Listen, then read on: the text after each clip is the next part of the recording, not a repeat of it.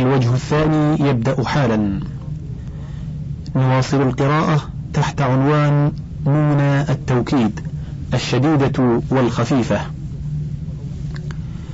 قوله وما قبلها مع ضمير المذكرين مضموم لأن ضمير المذكرين أعني الواو إما أن ينضم ما قبلها كانصروا واغزوا أو يفتح كخشوا وارضوا فالمضموم ما قبلها يحذف إذا اتصلت به نون التأكيد للساكنين في كلمتين وأولاهما مدة.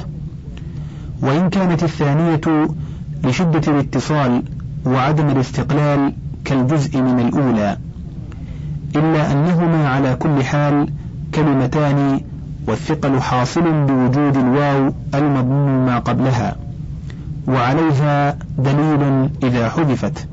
وهو ضمة ما قبلها. قال سيبويه لو قالوا اضربون واضربون كما قيل اضربان لم يكن خارجا عن القياس كتمود الثوب ومضيق والمفتوح ما قبلها يحرك للساكنين بالضم وإنما لم يحذف لأنه ليس لمدة كما يجيء في التصريف في باب التقاء الساكنين. وإنما ضم ولم يكسر ولم يفتح إجراء لما قبل نون التأكيد في جمع المذكر في جميع الأنواع مجرا واحدا بالتزام الضمة فيه. قوله ومع المخاطبة مكسور لأن ضمير المخاطبة يا. فإن كان ما قبلها مكسورا كاضربي واغزي وارمي حذفت الياء للساكنين كما قلنا في الواو. وإن كان ما قبلها مفتوحا حرك بالكسر. كخشين وارضين إجراء لما قبل النون في المخاطبة في جميع الأنواع مجرا واحدا. كما أن الكسر للساكنين هو الأصل. وقال ابن مالك حذف ياء الضمير بعد الفتحة لغة طائية. نحو ارضن في ارضى قوله وفيما عداه مفتوح أي فيما عدا المذكور وما عداه الواحد المذكر نحو أضربن واغزون وارمين واخشين والمثنى نحو ضربان وجمع المؤنث نحو أضربنان. وليس ما قبلها في المثنى وجمع المؤنث مفتوحا بل هو ألف بلى قبل الألف فتحة ولعل هذا مراده. أما فتح ما قبلها في الواحد المذكر فلتركيب الفعل مع النون وبنائه على الفتح لكون النون كجزء الكلمة. وإنما ردت اللامات المحذوفة للجزم أو الوقف في نحو ليغزون واغزون وليرمين وارمين وليخشين لأن حذفها كان للجزم أو للوقف الجاري مجراه. ومع قصد البناء على الفتح للتركيب لا جزم ولا وقف. وهذا الذي ذكرناه من كونه مبنيا على الفتح مذهب سيبويه والمبرد وأبي علي. وقال الزجاج والسيرافي بل الحركة للساكنين معربا كان الفعل أو مبنيا لأنه بلحاق النون بعد الفعل عن شبه الأسماء فعاد إلى أصله من البناء. والأصل في البناء السكون فلزم تحريك للساكنين فحرك بالفتح صيانة للفعل من الكسر. أخي الجر بلا ضرورة كما كانت في اضربن إلا أنه تحريك للساكن بحركة كالحركة اللازمة لكون اللام متحركة في الأصل أي المضارع وكون النون كجزء الكلمة لاتصاله بنفس الفعل لا بالضمير كما في أخشون واخشين بخلاف الرجل فاضرب الرجل. فلكونها كاللازمة ردت العين المحذوفة في قومن ولم ترد في قم الليل. هذا كله على مذهب الجمهور الذاهبين إلى بناء ما اتصل به النون. وأما على مذهب من قال الفعل باق على ما كان عليه قبل دخول النون من الإعراب أو البناء فإنه يقول إنما ردت اللام وفتحت في الناقص نحو اغزون وارمين إذ لو لم ترد لقيل اغزن بالضم وارمنا بالكسر. فكان يلتبس بالأول جمع المذكر وبالثاني الواحد المؤنث. ففتحوا ما قبل النون في كل واحد مذكر صحيحه صحيحه ومعتله. وأما رد اللام في ارضين واخشين فلطرد الباب فقط إذ لم يكن يلتبس به شيء آخر. هذا ولغة طيء على ما حكى عنهم الفراء حذف الياء الذي هو لام في الواحد المذكر بعد الكسر والفتح في المعرب والمبني. نحو والله ليرمن زيد وارمن يا زيد وليخشن زيد واخشن يا زيد. وعليه قوله إذا قال قدني قال بالله حلفة لتغنن عني ذا إنائك أجمعا. وإنما لم تحذف الألف في ضربان وإن التقى ساكنان كما حذفوا الواو والياء في اضربن واضربن خوف اللبس بالواحد. لأن النون إنما كسرت لأجل الألف. كما ذكرنا فلو حذفت الألف لانفتحت النون مع أن الألف أخف من الواو والياء أيضا. المد فيه أكثر منه في الواو والياء. والمد يقوم مقام الحركة. والنون كبعض الحركة فصار ضربان كالضالين. وأما الألف في ضربنان فلم تحذف لأنها مجتلبة للفصل بين النونات. فلو حذفت لحصل الوقوع فيما فر منه. وأما حذف النون التي هي علامة الرفع في الأمثلة الخمسة فلأن الفعل صار مبنيا عند الجمهور وعند غيرهم لاجتماع النونات.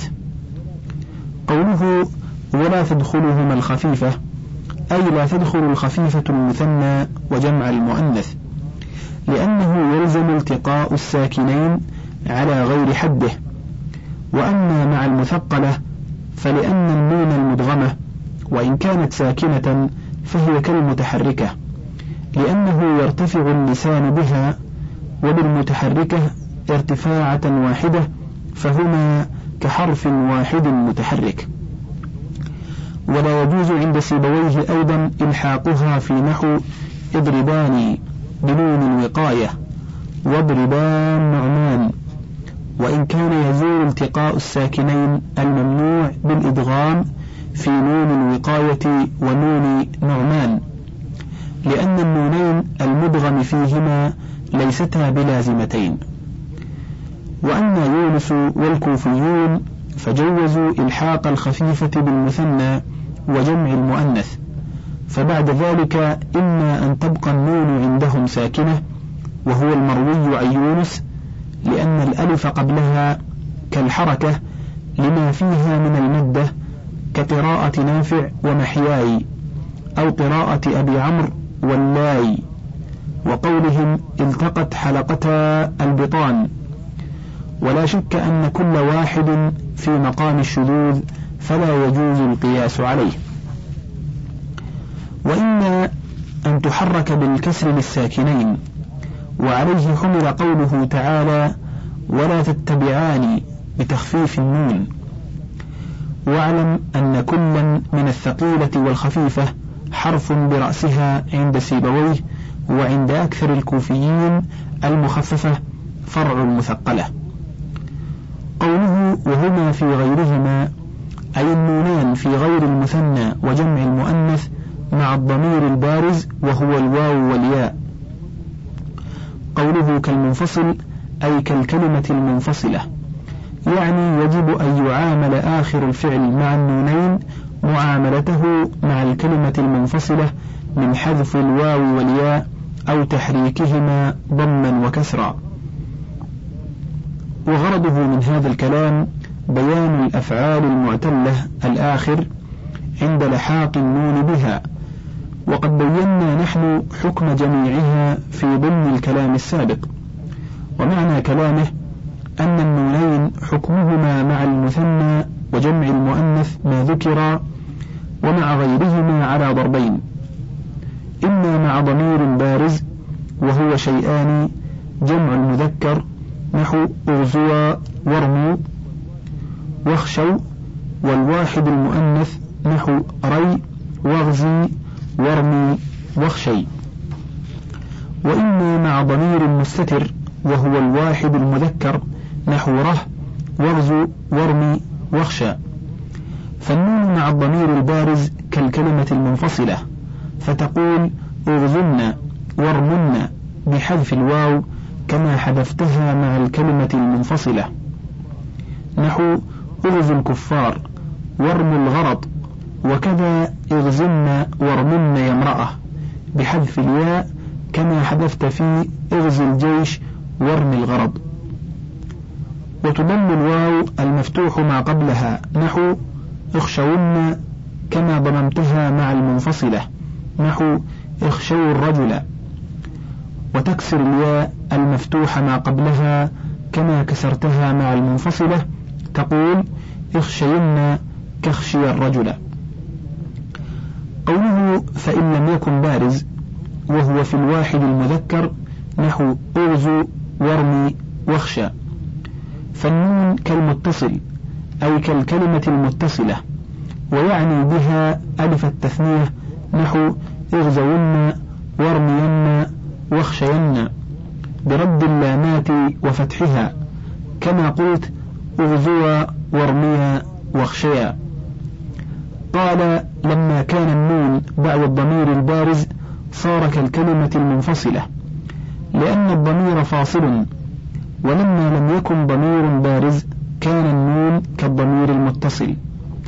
هذا زبدة كلامه ويرد عليه أن المتصل ليس هو الألف فقط بل الواو والياء فربو وارضي متصلان أيضا. وأنت لا تثبت اللام معهما كما تثبتها مع الألف. فليس قوله إذا فكالمتصل على إطلاقه بصحيح. وأيضا يحتاج إلى التعليل فيما قاس النون عليه من المتصل والمنفصل. إذا سئل مثلا لم لم تحذف اللام فخشيا وارميا واغزوا كما حذفت فخشى وارمي واغزو. ولما ضمت الواو في ارضو الرجل وكسرت الياء في ارضي الرجل. ولم تحذف كما في ارموا الرجل وارمي الغرض. وكل علة تذكرها في المحمول عليه فهي مضطردة في المحمول. فما فائدة الحمل؟ وإنما يحمل الشيء على الشيء إذا لم يكن المحمول في ثبوت العلة فيه كالمحمول عليه. بل يشابهه من وجه فيلحق به لأجل تلك المشابهة. وإن لم تثبت العلة في المحمول كحمل إن على الفعل المتعدي وإن لم يكن في إن العلة المقتضية للرفع والنصب كما كانت في المتعدي. قوله والمخففة تحذف للساكنين وذلك إذا لاقى المخففة ساكن بعدها كقوله لا تهين الفقير علك أن تركع يوما والدهر قد رفعه. حطا لها عن التنوين لأن التنوين لازم للاسم المتمكن في الوصل إذا تجرد عن المانع وهو الإضافة. واللام بخلاف النون الخفيفة فإنها قد تترك بلا مانع. وأيضا ينبغي أن يكون للنون اللاحقة للاسم فضل على النون اللاحقة للفعل. فالتنوين يحذف في الموصوف بابن وابنه بالشرط المذكور قياسا وفي غيره للضرورة.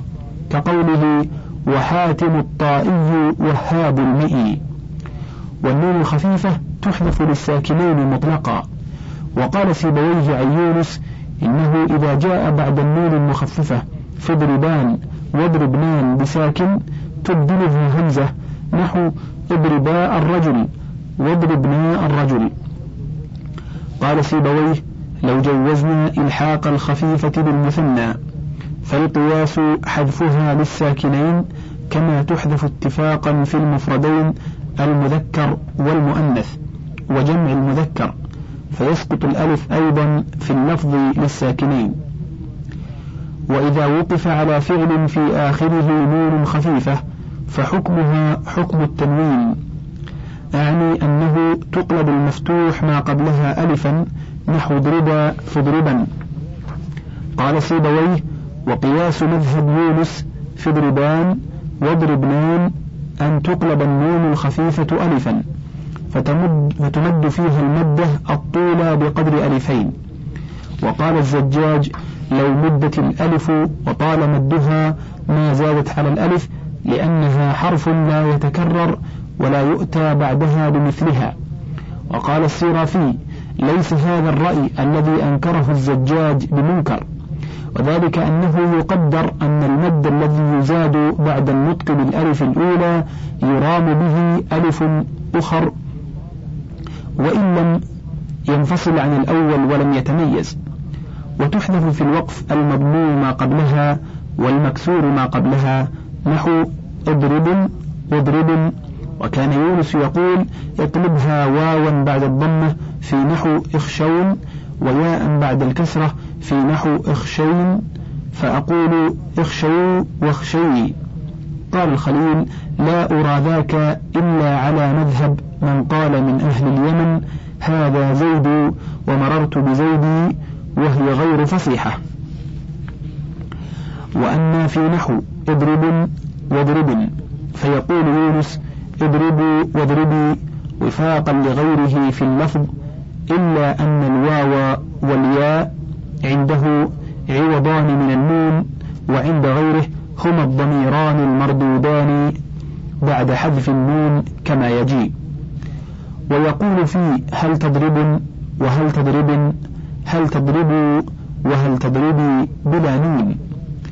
والواو والياء بدلان من النون الخفيفة. وعند غيره هل تضربون وهل تضربين. والواو والياء ضميران رد بعد حذف نون التأكيد فترد النون التي سقطت لأجل نون التأكيد كما يجيء قوله فيرد ما حذف يعني إذا حذفت النون أعيد إلى الفعل الموقوف عليه ما أزيل في الوصل بسببها من الواو والياء وحدهما.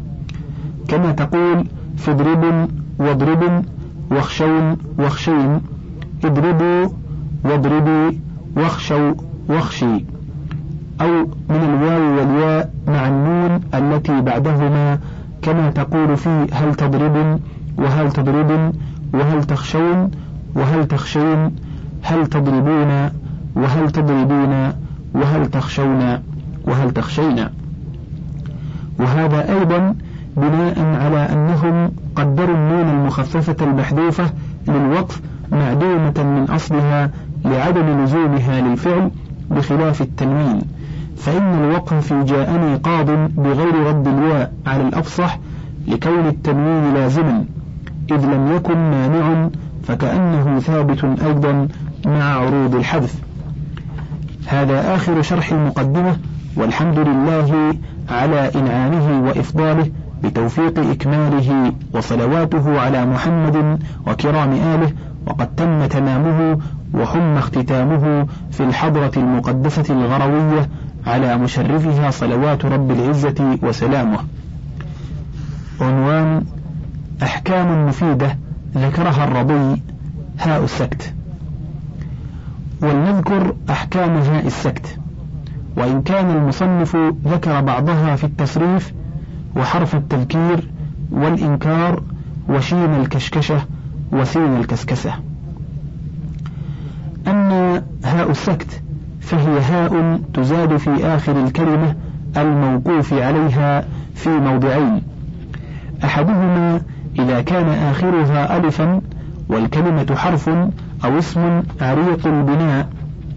نحو لا وذا وهنا.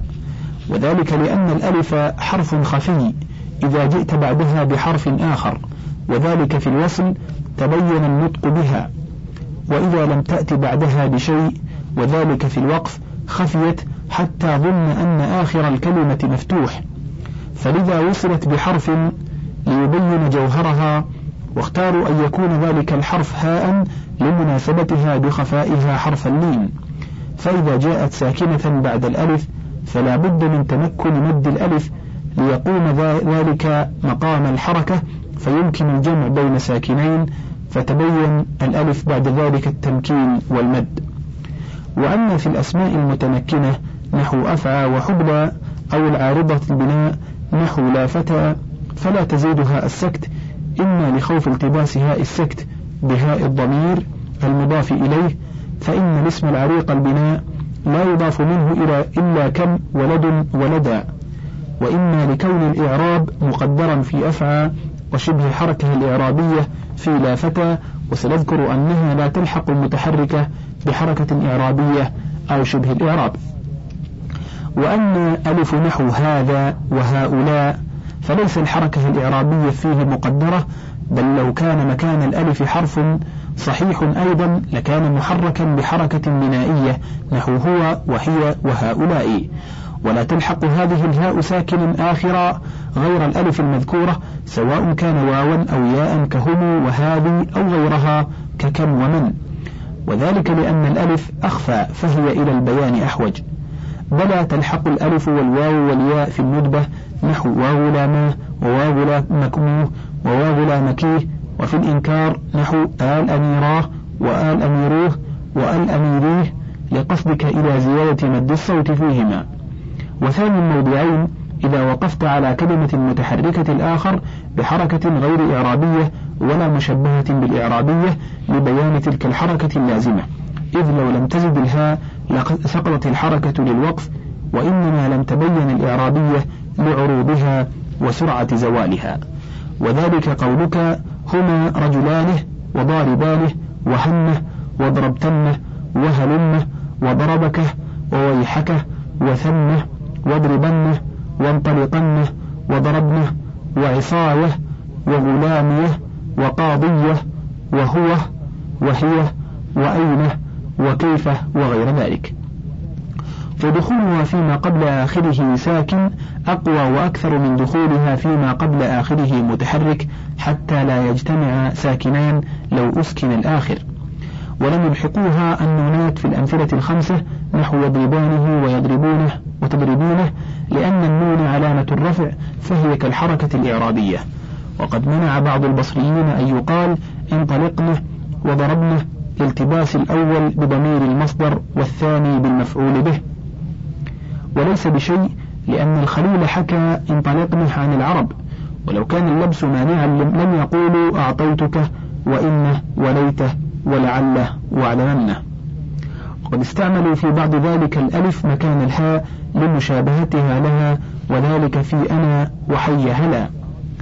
ولم يلحقوها آخر نحو لا رجل ويا زيد ونحو خمسة عشر لأن حركة البناء عارضة فتشبه لذلك الحركة الإعرابية. وكذا لم يلحقوها آخر الماضي المجرد لأنه إنما حرك كما ذكرنا في بابه لمشابهته المعرب فكأن حركته إعرابية فلم يقولوا ضربه.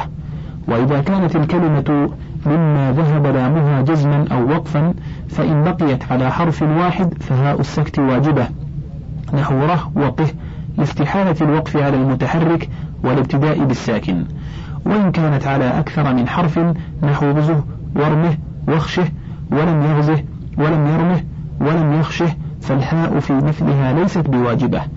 لكنها ألزمها هنا منها في نحو ثمة ومسلمونه لأنك إذا لم تأت بها سكنت آخر الكلمة بعد حذف حرف منها وهو إجحاف وهو في نحو أعه وأقه في قولك إن تعي أعه وإن تقي أقه ألزم منها فغزه ولم يرمه. لأن الإجحاف هنا أكثر لو سكن العين وذلك بحذف الفاء واللام وإسكان العين.